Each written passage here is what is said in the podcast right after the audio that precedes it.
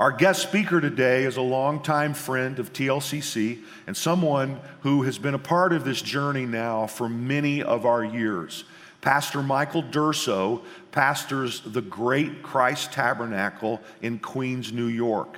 It is a multi campus church with thousands and thousands of people. And um, he, he uh, founded that church, he and his wife Maria, who's a great friend of ours as well. And uh, he's led it to great success. How many years now, Pastor Durso? 35 years he's been lead pastor of Christ Tabernacle.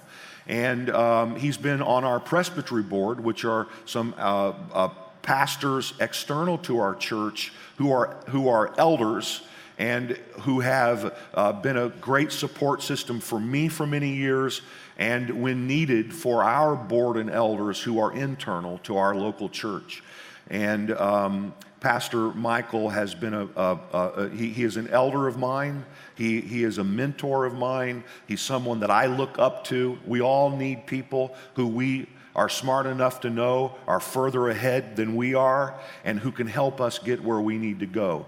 And Pastor Michael Durso has been one of those people for me. Now, when I introduce him, I just I should have said this at nine o'clock. I'm going to be frank with you and say the nine o'clock crowd was, uh, was uh, you know, let's just be frank, frank. This kind of weather, I don't understand why, but it affects things. And the nine o'clock crowd was pretty sparse. But not only that, God bless them. I love all three of them who were here. They, they, they were really quiet. Now, when you preach at Christ Tabernacle, I've had people, I've had the privilege to preach, you know, all over the country and a lot of places in the world. Uh, by the way, I'm, I, I know that, that I wasn't here the last two weeks. I had the privilege to preach to many thousands of people the last two weeks in Phoenix and Houston in two really great churches, uh, uh, some of the larger churches in this country. But when people ask me, where's my favorite place in the world to preach, except for TLCC, of course, on certain days, um, like Christmas Eve, I think. Uh, I'm kidding, Sharon. They know I'm kidding. They don't take me seriously when I say that. I'd rather preach here than any place. Believe it or not, I'm going to preach here next Sunday morning, and I can't hardly wait. All right, but anyway. Thank you. I needed that. Uh, my favorite place to preach, except for TLCC, without a doubt, is Christ Tabernacle because it's packed out every service. I think last time I was there, I preached four services on one Sunday, four or five. Four, five, four services on one Sunday. It's packed out every service, and they are rambunctious, loud, ameners. They clap, they laugh at your jokes. It's amazing. It blows my mind. It's like I tell a joke there, and they laugh. I talk about being bald, they think it's funny. Uh, you guys have probably heard me do that before. Here's the point. Let him know while he's up here how much you i know that our style is we're taking notes and we're learning but every once in a while say amen laugh even if he tries to be funny. And right now give him a fantastic tlcc welcome. Thank you you may be seated. That was so well scripted you did that great for the recording. I love your church i love your pastors i truly do and I consider it a privilege to know the Smiths and their family and to work alongside, whether it's Jersey or New York. Um, and uh, you guys are really blessed. I'm so proud of what you've been able to do, do here, a real lighthouse. And uh, I read that the, the, number 28 is symbolic or is, is connected with leadership and team. And that's what this church demonstrates. That's what you showcase leadership and team. Um, let me begin this way, because this is the last service, so, and we're not going anywhere. Uh, it's raining, so. I heard this interesting story about a son and a dad having a conversation, and the son just got his license. He went through driver's ed, and he was anxious to use the family car because it was sitting in the driveway all week long, and dad would go to work, take the train. And so he went to his dad and said, Hey, you think maybe I could use the car during the week while you're at work? And so the dad was a little not trouble, but a little concerned. He was new driving, and so he wanted to give him some margin. So he said, Well, look, why, why don't we do this, son? Um, there's some things I noticed in your life that I'd like you to elevate. And then, you know, if that works, then maybe we can consider giving you the car. So the son said, Fine. Well, what is that? He said, Well, I notice you don't spend any time with the Bible and you don't spend any time in prayer. And it would really help me if I would see you just spend some time. I mean, I noticed you're busy, but I'd like to notice you spending some time with the Lord. So the son said, Yeah, no problem, Dad, I could do that. So the father said, well, Another thing is, I notice your grades are really just, they plateaued. I mean, you're going into college, you think maybe you can elevate your grades so that you can, you know, get some better scores? And so the son said, Yeah, that's not a problem, I'll do that. So the father said, well, One more thing I noticed like your hair's a mess. I mean, it's long and straggly, and it would really help me and mom if you, you know, get a haircut or do something with it. Son said, no problem, Dad, I'll take care of it. So the father said, okay, well, look, how about we meet in about six weeks and we'll regroup and see how we're going? Son said, fine. Six weeks are up, dad meets the son down in the kitchen, and he begins the conversation with son. I am so proud of you. I noticed in the morning you're at a quiet time, you're reading your Bible. That really helps me, that really settles me. Uh, son says, Yeah, fine. Now, I said I would. And, and the father said, Well, I also noticed your grades have gone up, and that's great. I really appreciate that. I see that you're trying. And the son said, Well, you got it, Dad. You asked me.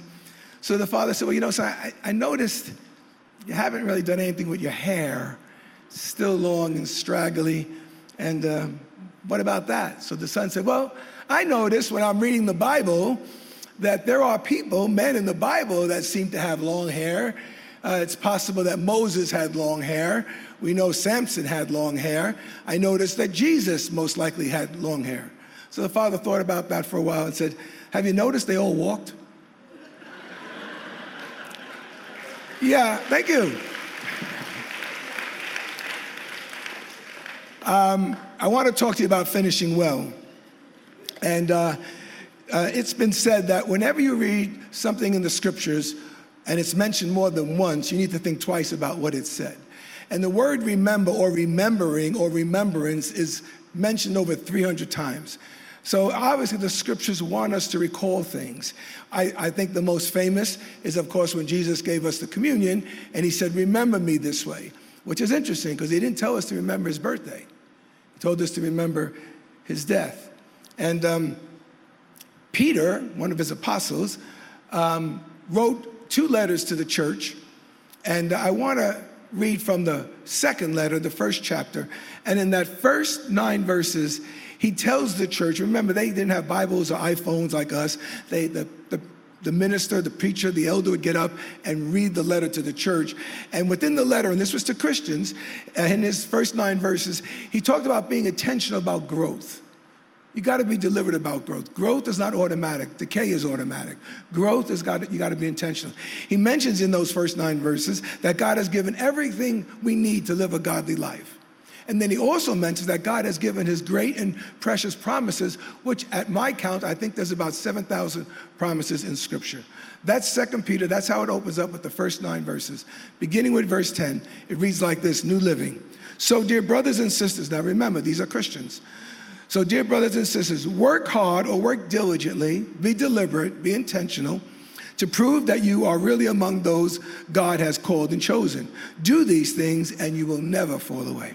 Verse 11. Then God will give you a grand entrance into the eternal kingdom of our Lord and Savior Jesus Christ. He's referring to that passage in Matthew 25 when we get that well done, good and faithful servant.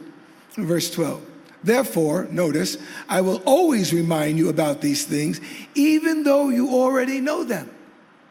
There's no new revelation here, there's no new teaching here. He's reminding them of things they already know, even though you already know them and are standing firm in the truth you have been taught. And it's only right that I should keep on reminding you as long as I live. For our Lord Jesus Christ has showed me that I must soon leave this earthly life. So, I will work hard to make sure you always remember these things after I'm gone. There's only three chapters in this second letter. In fact, when you get to the third chapter, the very first verse, the apostle Peter says, I wrote both letters to remind you. More concerned about reminding the saints than giving them something new. And that seemed to be the same concern uh, the Apostle Paul had because when he wrote to Timothy his letter uh, in 2 Timothy, which most commentators believe it was his last letter from a prison in Rome, he writes in the second chapter, the 14th verse, keep reminding them. Keep reminding them the things that I taught you and that you have taught the people. Keep reminding them. Now, what's interesting is most believe that Timothy was the pastor at Ephesus, and uh, even though uh, Paul told him to keep reminding him something must have happened because 30 years later, Jesus has to give John a letter to bring to the church at Ephesus and tell them, You've forsaken your first love. You forgot. You didn't remember who you're supposed to put first. So, why am I saying all this? Because I want us, I want us to finish well. And we may know that. We, yeah, we take that for granted or we say amen and you agree, but it's not enough to agree. It's not enough to say amen. We have to be intentional. We have to make sure we're delivered about doing whatever we got to do to finish well, keeping the end in mind. And for instance, in the last two years, beginning in October 2017, without mentioning any names, literally, there's been a host, unprecedented amount of people who are gifted, talented, have resources, started out well, started out great, had no intentions of failing, but did not finish well. No names, but listen to some of these artistic geniuses, celebrity chefs, CEOs, journalists, elected officials, elected officials, excuse me, athletes, doctors, coaches, educators, scholars, uh, music conductors, celebs, both male and female, church leaders, pastors, youth pastors, orphanages, rabbis, all not living with the end in mind. Started out well, had good intentions, but went to the left or made a turn somewhere they shouldn't, in my opinion, I think it boiled down to three things greed, lust, or pride. Greed, lust, or pride. And as a result of making those foolish choices and not keeping the end in mind, they brought such havoc into their lives. They brought havoc into their families' lives. They brought havoc into the legacy that they should have left behind. They ruined careers, they ruined families, they ruined marriages, they ruined lives, all because they did not keep the end in mind. They started out well, and starting out well is important, but finishing well is more important. And Jesus is our example because he started out well being born in a, in a barn in Bethlehem, but he finished well on Calvary. In fact, his last words in John 19 30 is, It is finished. He's our example. It's, he was going all the way, he was all in for what God has called him to do. Ravi Zacharias said this beginning well is a momentary thing, finishing well is a lifelong thing. You and I have to be intentional about finishing well. Solomon, second only to Jesus when it comes to wisdom, writes in Ecclesiastes 7 8, better is the end of a thing than the beginning. Better is the end of, of a thing than the beginning. Our faithfulness to Christ must be a lifetime faithfulness. When it comes to our lives, our ministries, our families, our church, it's, our value is evident when we finish well. After all, no one starts a book like hospitality leader and only goes halfway. You want the whole book. You want to read it all to get everything from it. You want to finish it. Same with our lives. According to Dallas Theological Seminary, they said recently that two thirds of the leaders in the scriptures did not finish well. That's 70%. Now, I'm not saying they didn't get to heaven. I'm not saying they went to hell. I'm just saying they didn't, they, they left with a blemish in their life. And for the most part, people remember the blemish, unfortunately, more than the things that we've done that had value. And without a strong ending, we we lessen the value of our lives. The, the things that we said, our testimony, our example, we, we just tarnish that. I, want to remind you, the Apostle Paul, he writes his last letter, most commentators believe, from a prison in Rome to Timothy. And in the fourth chapter, he writes this I fought the good fight. Verse 7. I fought the good fight. Why such military words? Because I'm sure you all realize to live a, a Christian life, to be a follower of Jesus, to be a believer of the faith, there's a battle going on. Now, it's not so much a physical battle, but you have an invisible enemy. His name is Satan, and he wants to take you out. He wants to take all of us out. He doesn't want to see this church do another 28 years. He doesn't want to see your marriage continue. He doesn't want to see you keep a life of purity. He, he don't care about our tears or our promises. He just wants to destroy us. And the Apostle Paul realized, I've fought a good fight. There's a fight out there. That's why in Ephesians 6, you got to put on the full armor of God every single day. Every day because there's a war going on. He said, after I, fought the good fight, he said this I finished the course. In other words, God assigned me a course. He gave me a task, different than anyone else. But what he gave me is what God felt I was capable of doing, and I finished it. And thirdly, he said, I kept the faith. And the, and the sense behind that is that there's someone out there that wants to steal, rob, and destroy our faith. The picture of it is a sentry guarding his post, regardless of the weather. He's standing his post. He says, I've kept the faith. Because there's a great potential of, of the enemy of our soul wanting to destroy it. The Apostle Paul kept the end in mind. He, he understood his purpose, he understood his calling. That's why the classes here are so important. So important to help us realize the giftings that God has put in us and what we're supposed to do for the kingdom. And it's just as important as Sunday is, it's just not for Sunday meetings, it's for the whole week long. The Apostle Paul encouraged the elders in the book of Acts, the 20th chapter, the elders at Ephesus, when he gathered them around and he knew he wouldn't see them anymore. And he said to them, You, you know how I lived.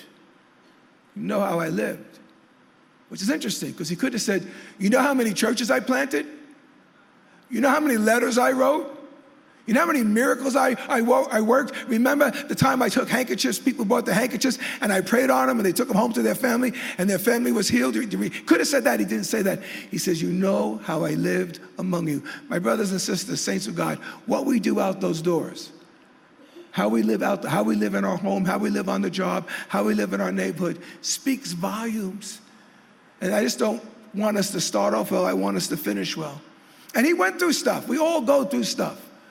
You live in the Garden State. I live in Brooklyn and Queens. I love it. I've been there all my life. You got a parking lot. I hate you for that. 400 cars pass the. People ask us, do we have a parking lot? We say, no. We pray our car is still out there when we get out there. No, that's a parking lot. So we all go through stuff. And we have issues. And, and listen, I don't want to make light of any any crises that maybe some of you are facing. But our God is able, and He's able to take us through, and He says that we're more than conquerors. And just listen to some of the things. Yeah, come on, if we're going to clap for the Lord, let's clap for the Lord. Second, Second Corinthians, the 11th chapter, just uh, seven verses. Listen to some of the stuff he went through, the Apostle Paul. He says, I've worked hard, I've been flogged, I faced death multiple times, five times received 40 lashes minus one, three times beaten with rods, one stone, three times shipwrecked, a night and a day in the open sea, constantly on the move, harassed by the Jews, in danger of false brethren, gone without sleep, been hungry, been thirsty, gone without food, been cold, been naked, dealing with the churches. And all this is before Acts 27, where he spent 14 days in a storm at sea and then ended up having to jump ship. He went through stuff. And I believe the reason why the Bible wrote that there is because we all go through stuff. We get beaten down sometimes. We get robbed. We get treated unjustly. We get or unfairly. We got to go through stuff. But our God is able. And he fought and he finished and he kept and he didn't take finishing well for granted and he struggled just like all of us struggled. He writes to Timothy, who was like a, a son to him. He writes to him in his first letter, 1 Timothy 1.15, and about his past, he said, when it, when it comes to people as sinners, I was the worst. He admitted, I, I was the worst. If you know anything about the Apostle Paul's life before he became the apostle, man, he took people to prison. He wrecked families. He dragged them off and imprisoned them. Some of them died. And then he uh, tells uh, to the church at Rome in the seventh chapter, he writes about his present. He says, I've desired to do what is good, but I, I cannot carry it out. And when I want to, want to do good, evil is right there with me. We've all experienced that. You want to set time aside to pray or to witness to somebody or to bless someone, and for some reason all the struggle goes on inside you? But he understood the remedy. He understood the, uh, what can get us over that challenge. And that's in the same chapter, verses 24 to 25. He said, But who will rescue me from this body of death? Thanks be to God, through Jesus Christ, our Lord and Savior. He is our Redeemer. He is the one that we look to whenever we go through anything. However, in spite of his struggles or our struggles, in spite of being hassled by the churches and the Jews and false brethren, the gospel of Jesus Christ compelled him to go on he had the end in mind. He longed to see his Jesus. He wanted to hear those words, well done, good and faithful servant. I, I personally think uh, that his life verse was Galatians 2 20. It reads like this I have been crucified with Christ. Whenever you give your life to Christ, you've been crucified with Christ. I no longer live, but Christ lives in me. The life I live in the body, I live by faith in the Son of God, who loved me and gave himself for me. He remembered where God took him, and he knew that there was so much grace on his life that he had to live for Jesus. And I think if all of us would take some time and remember what we, where we were before he called us, or if they put on this screen my past sins, I'd be embarrassed, but you, you would understand why I'm so excited about my Jesus from where he took me. Um, the Apostle Paul uh, was an excellent example of, of someone just not taking for granted finishing well. However, sometimes we can be surrounded by some amazing people and we think that just being around them, as important as that, must, that might be, that we're, we're exempt from finishing well, and that's not true. And my example will be the Apostle Paul because he had a dream team. He had Phoebe and Priscilla and Aquila around him. He had Mark and Luke who wrote the Gospels, Aristarchus and Timothy and Silas. And he had a man named Demas. In fact, he talks about Demas in Colossians 4 and Philemon.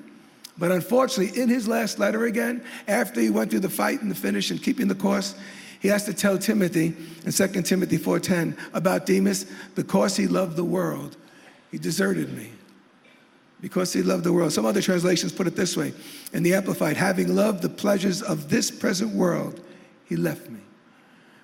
Message translation chasing fads, he left me. He loved his own life more than Christ, and he left me. Didn't finish well. Well, Pastor Durso, I mean, if he was around such incredible com- company, what about me? Not by might, not by power, it's by the Spirit. That's why every day, brothers and sisters, saints of God, we need to be filled afresh and anew with the Holy Spirit. D.L. Moody was asked, Why do you always talk about uh, the Holy Spirit? He was a great evangelist back in the early 1900s. And he said, Because I leak. I leak. In fact, trying to live this Christian life without the Holy Spirit is trying to, it's like breathing without lungs. It's impossible. We need the Holy Spirit infilling every day. And I know you get taught good spiritual disciplines, good fundamentals from this pulpit about spending time with God. You got to make room for, for God. We all have 24 hours. Nobody gets 25. Nobody gets, we all get 24. It's what we do with that 24. And the teachings that comes from this church means you got to make some room. And we have different responsibilities. I get that. My wife and I are in a great season right now because all our kids are married and out of the house. Thank you, Jesus. Um, uh, yeah, other grandparents are clapping here.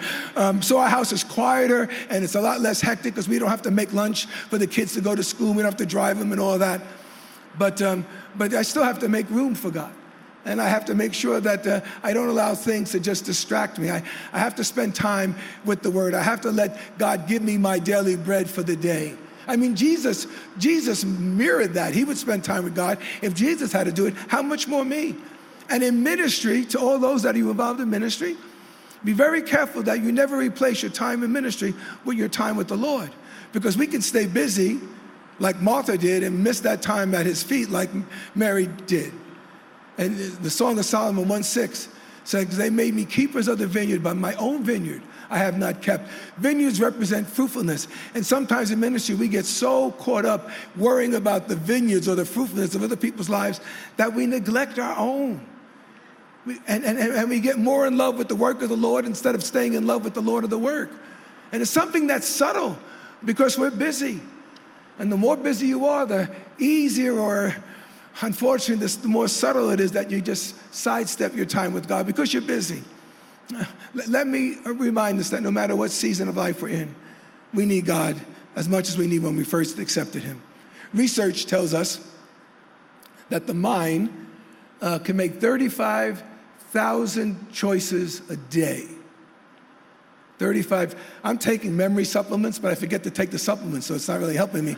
So I got to worry about, I don't know if those stats are right, but it says the mind makes 35,000, it can make 35 choices. With all that, if that's even somewhat true, do you realize how important it is for us to have the Holy Spirit in us afresh and anew? I mean, I know when you accept Christ as your Savior, you have the Holy Spirit, but God tells us to continually be drunk with the Spirit, to, to come before God and ask for fresh infillings so that those choices that we make, parents in the room, grandparents in the room, students in the room, singles in the room, young adults, so those choices we make, those choices are now governed by the Holy Spirit and not our own desires. so that we can complete the task, we can complete the assignment, we can do all the things God wanted us to do, a purpose for us to do on this earth. If it was just to go to heaven, when you accepted Christ, He would have killed you and took you to heaven. But it's not just to get to heaven. That, that's the end result. It's to serve Him here, to be an example, to point others to Jesus, so that we can all hear, again, well done, my good and faithful servant. Which is interesting. Something's not done unless it's done. Something's not done unless it's done. So we need to complete the task. Good and faithful. I could be good and not faithful. I could be faithful and not good. All of it needs to be, all, all of it has to be part of the equation. So uh, allow me to remind you of something else. In the, in the theme of an arena, in the concept or uh, metaphor of a marathon, the writer of the Hebrews is writing to the Christians uh, who were going through stuff. They were getting persecuted for their faith and their property was being taken. And it wasn't a good, a good, they didn't have the freedom we have in this country to come to church at that time. And so he said to them to get them motivated and to keep them going to finish well. Hebrews 12:1. He says, "Let's throw off everything that hinders and the sin that so easily entangles." King, King James says, "Let's lay aside every weight." Weights are not sins. I don't think we have a problem knowing what sins are. Right? I'm pretty convinced our conscience and the Holy Spirit make sure they put a finger on when we do something wrong. But it's those weights that are not really sinful. They're, they're things that we can do, permissible, but they're really not edifying. And uh, same passage, Hebrews 12:1 says this in the New Living. It says, "Let us, again, the onus on us, let us strip off every weight that slows us down, especially the sin that so easily trips us up." and the New Century says this we should, we should remove from our lives anything that would get in the way and the sin that so easily holds us back. Again, written to Christians. It's interesting that next week is the marathon, the New York City Marathon. And those runners are going to take anything off them or remove anything from them that's going to hold them back. They're going to wear the lightest nylon tank top, light shorts, light sneakers to do what they got to do. They want no resistance. And that's the imagery that the writer of Hebrews is putting here to remove anything that will hinder you or slow you up. And sometimes, guys, like I said, it's things that are permissible, but sometimes sports or entertainment or binging and streaming and social media, those things can keep us from the things of God. We don't deny God, we just know we're not spending the time we're supposed to to get filled, to get that daily manner, because we're caught up in some of these other things. And those things can become weights in your race for God to finish well. It could be also, and this is a personal testimony, my wife and I, it could be a relationship that maybe you're involved in. Platonic, maybe not romantic, it might be romantic, and it's, it's holding you back. When my wife and I, in 19, September 1975, um, we were in Mexico at a Club Med, and we weren't married. We were living recklessly. We are immoral. We were doing a lot of drugs, and we thought that was that was being cool. Um, and, uh, and, and that was our life. And while we were in Mexico, uh, a man named Tony D'Onofrio, who has a great church out in Long Island, Deer Park, he came to this group of friends of ours that were druggies, just like my wife and I, at the time my girlfriend, and came to preach the gospel because he got saved. And he came to these friends. We know D'Onofrio because we used to sell him drugs.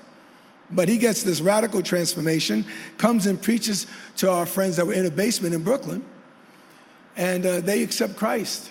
And they begin to pray for us. And what was interesting is the day that they began to pray for us, it was on a Wednesday, it was in the middle of our vacation. My wife, my girlfriend, Maria, says, uh, when we get back, could we go to church? Because she had this, she tells the story much better, um, but I'm just giving you the, the bridge version. Uh, she, she says, when we get back, I feel we need to go to church. And to me, that was ridiculous. I didn't feel I needed church. You know, that was the warpness of my mind, but uh, we didn't need it. And uh, she said, no, no, no, promise me. And I, I said yes, but I really wasn't wanting to. But things, we had still the rest of the vacation to, to go on, and she, she wasn't happy anymore with the vacation. She didn't really care about the Club Med. She didn't care about going to the club uh, that they had there to, to dance. Uh, she didn't want to get high. She didn't want to drink. In fact, she kind of closed the shop, if you know what I mean. And so, look, I, I was going to say yes to anything just to open the shop, you know. So I said, all right, so we'll go to church. So when we get back, she calls our friend saying, man, you know, I, I had this, this premonition. And then while she's talking, one of her friends, her girlfriend, said, we prayed for you. We're born again. And somebody said, Well, what does that mean? And so he said, Well, we, we accepted Christ. And would you come to church with us? And so we said yes on a Sunday night. And I didn't want to go, but like I, I told you, I hope we'd get back to business and I had drugs in my pocket, and I had plans. We'll go to church. It, it was a seven o'clock service. Once it's over, we'll go to the city, go to a club, and end the night right. But unbeknownst to me, that was the night Marie and I would give our lives to, to Christ. That was over 40 years ago. And, well, thank you. Which is a good point. God not only saves you, He can keep you. He can keep you. So, and I'm getting to the reason why I'm saying all this. Um, so we, we threw out everything. We got married on Monday. I, I, wouldn't suggest you do it the way we did it, but you know, we, we threw out all the drugs, the clothes, the music, anything that had to do with the old life, and we were sold out. And we were grateful to our friends who prayed for us, but they weren't, for some reason, we kind of were struggling with some of the choices they were still making, life choices. And as crazy as Michael and Maria were, we gave everything to God. And, and we weren't looking back. We weren't going to get high again. We weren't going to go to clubs again. We weren't going to do anything. Our, our wardrobe was even changing. Um, and so we had to make a choice. And we had to ask, we had to make a decision that we wouldn't hang with some of our Christian friends anymore. They were a weight. And, you know, that was kind of hurtful to them, hurtful to us, because we love these guys. But they were slowing us down. And uh, sometimes it's even a relationship where you gotta say, you know, I gotta, I got to let this go. Remember, 70% of the, of the leaders in the Bible did not finish well. Did not finish well.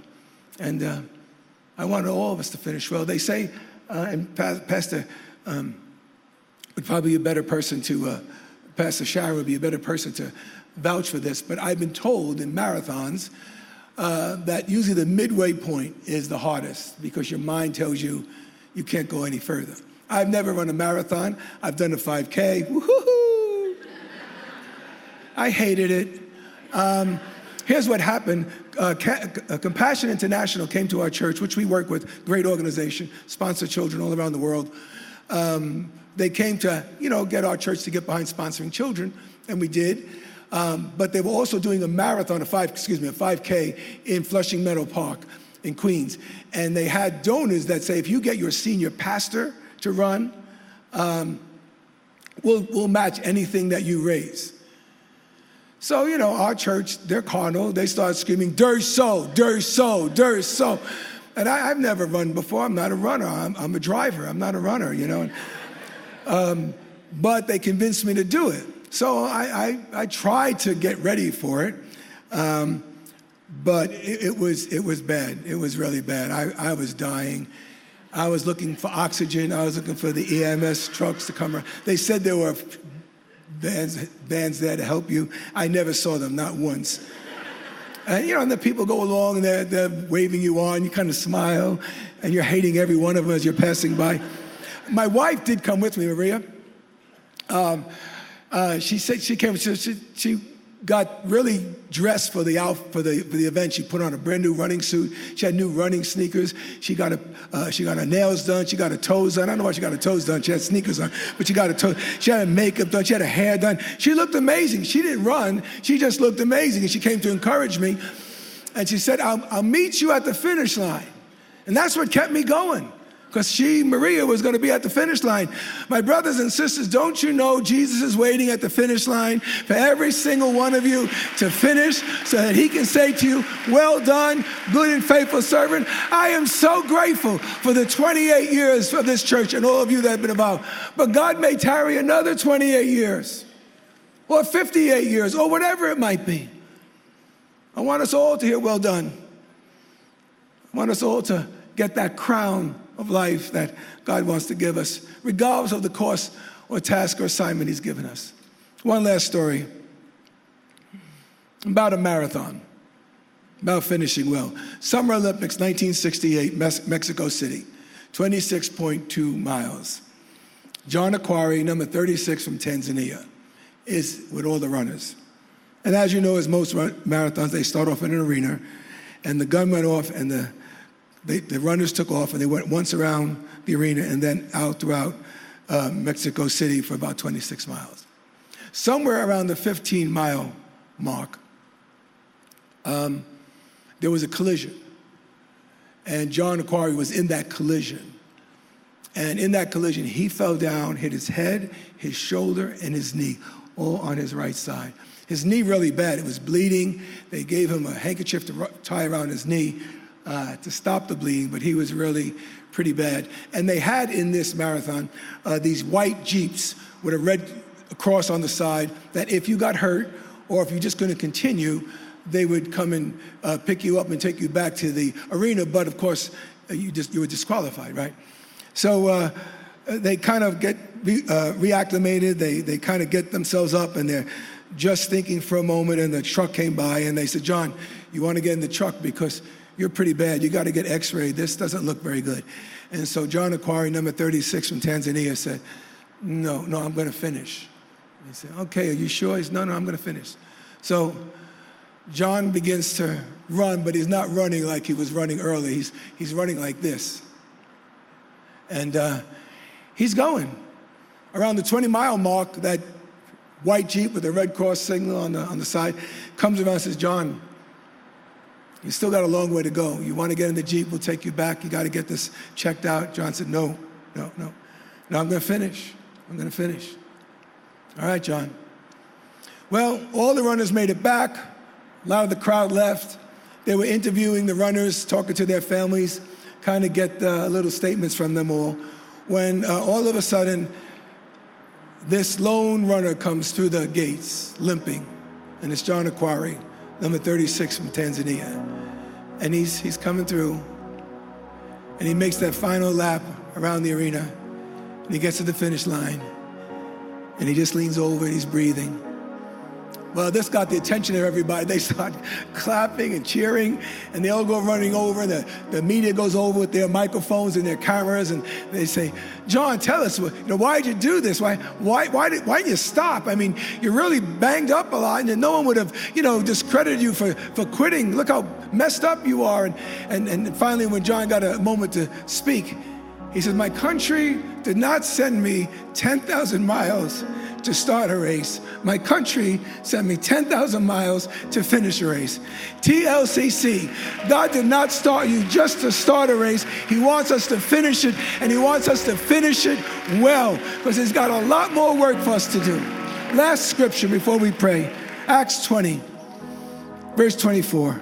I consider my life worth nothing to me if only I finish the race and complete the task that the Lord Jesus has given me.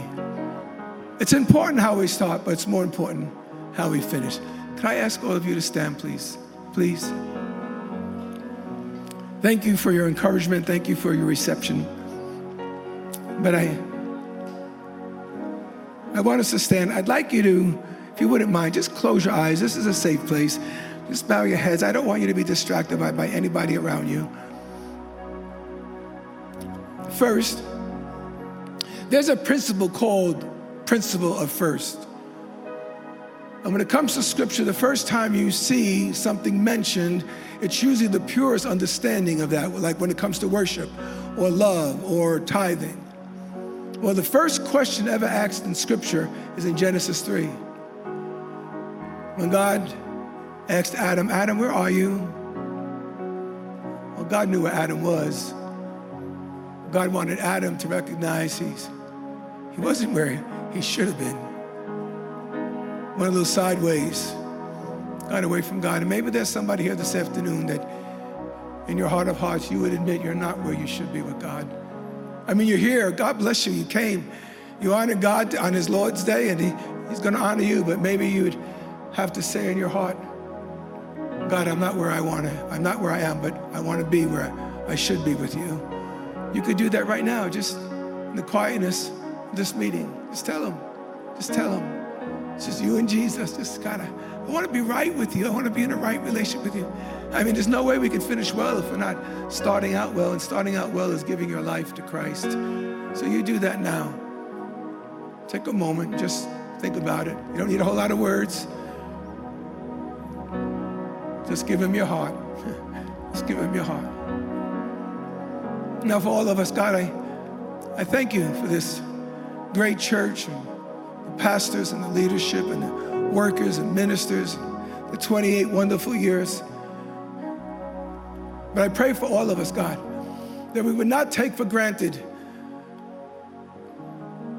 the initiative of finishing well, that we wouldn't think that it's just automatic, that we would be intentional about doing whatever we have to do so that we can run this race, removing, removing any waste that would slow us down, so that every single one of us can hear that incredible term that you used in Matthew 25 well done, good and faithful servant.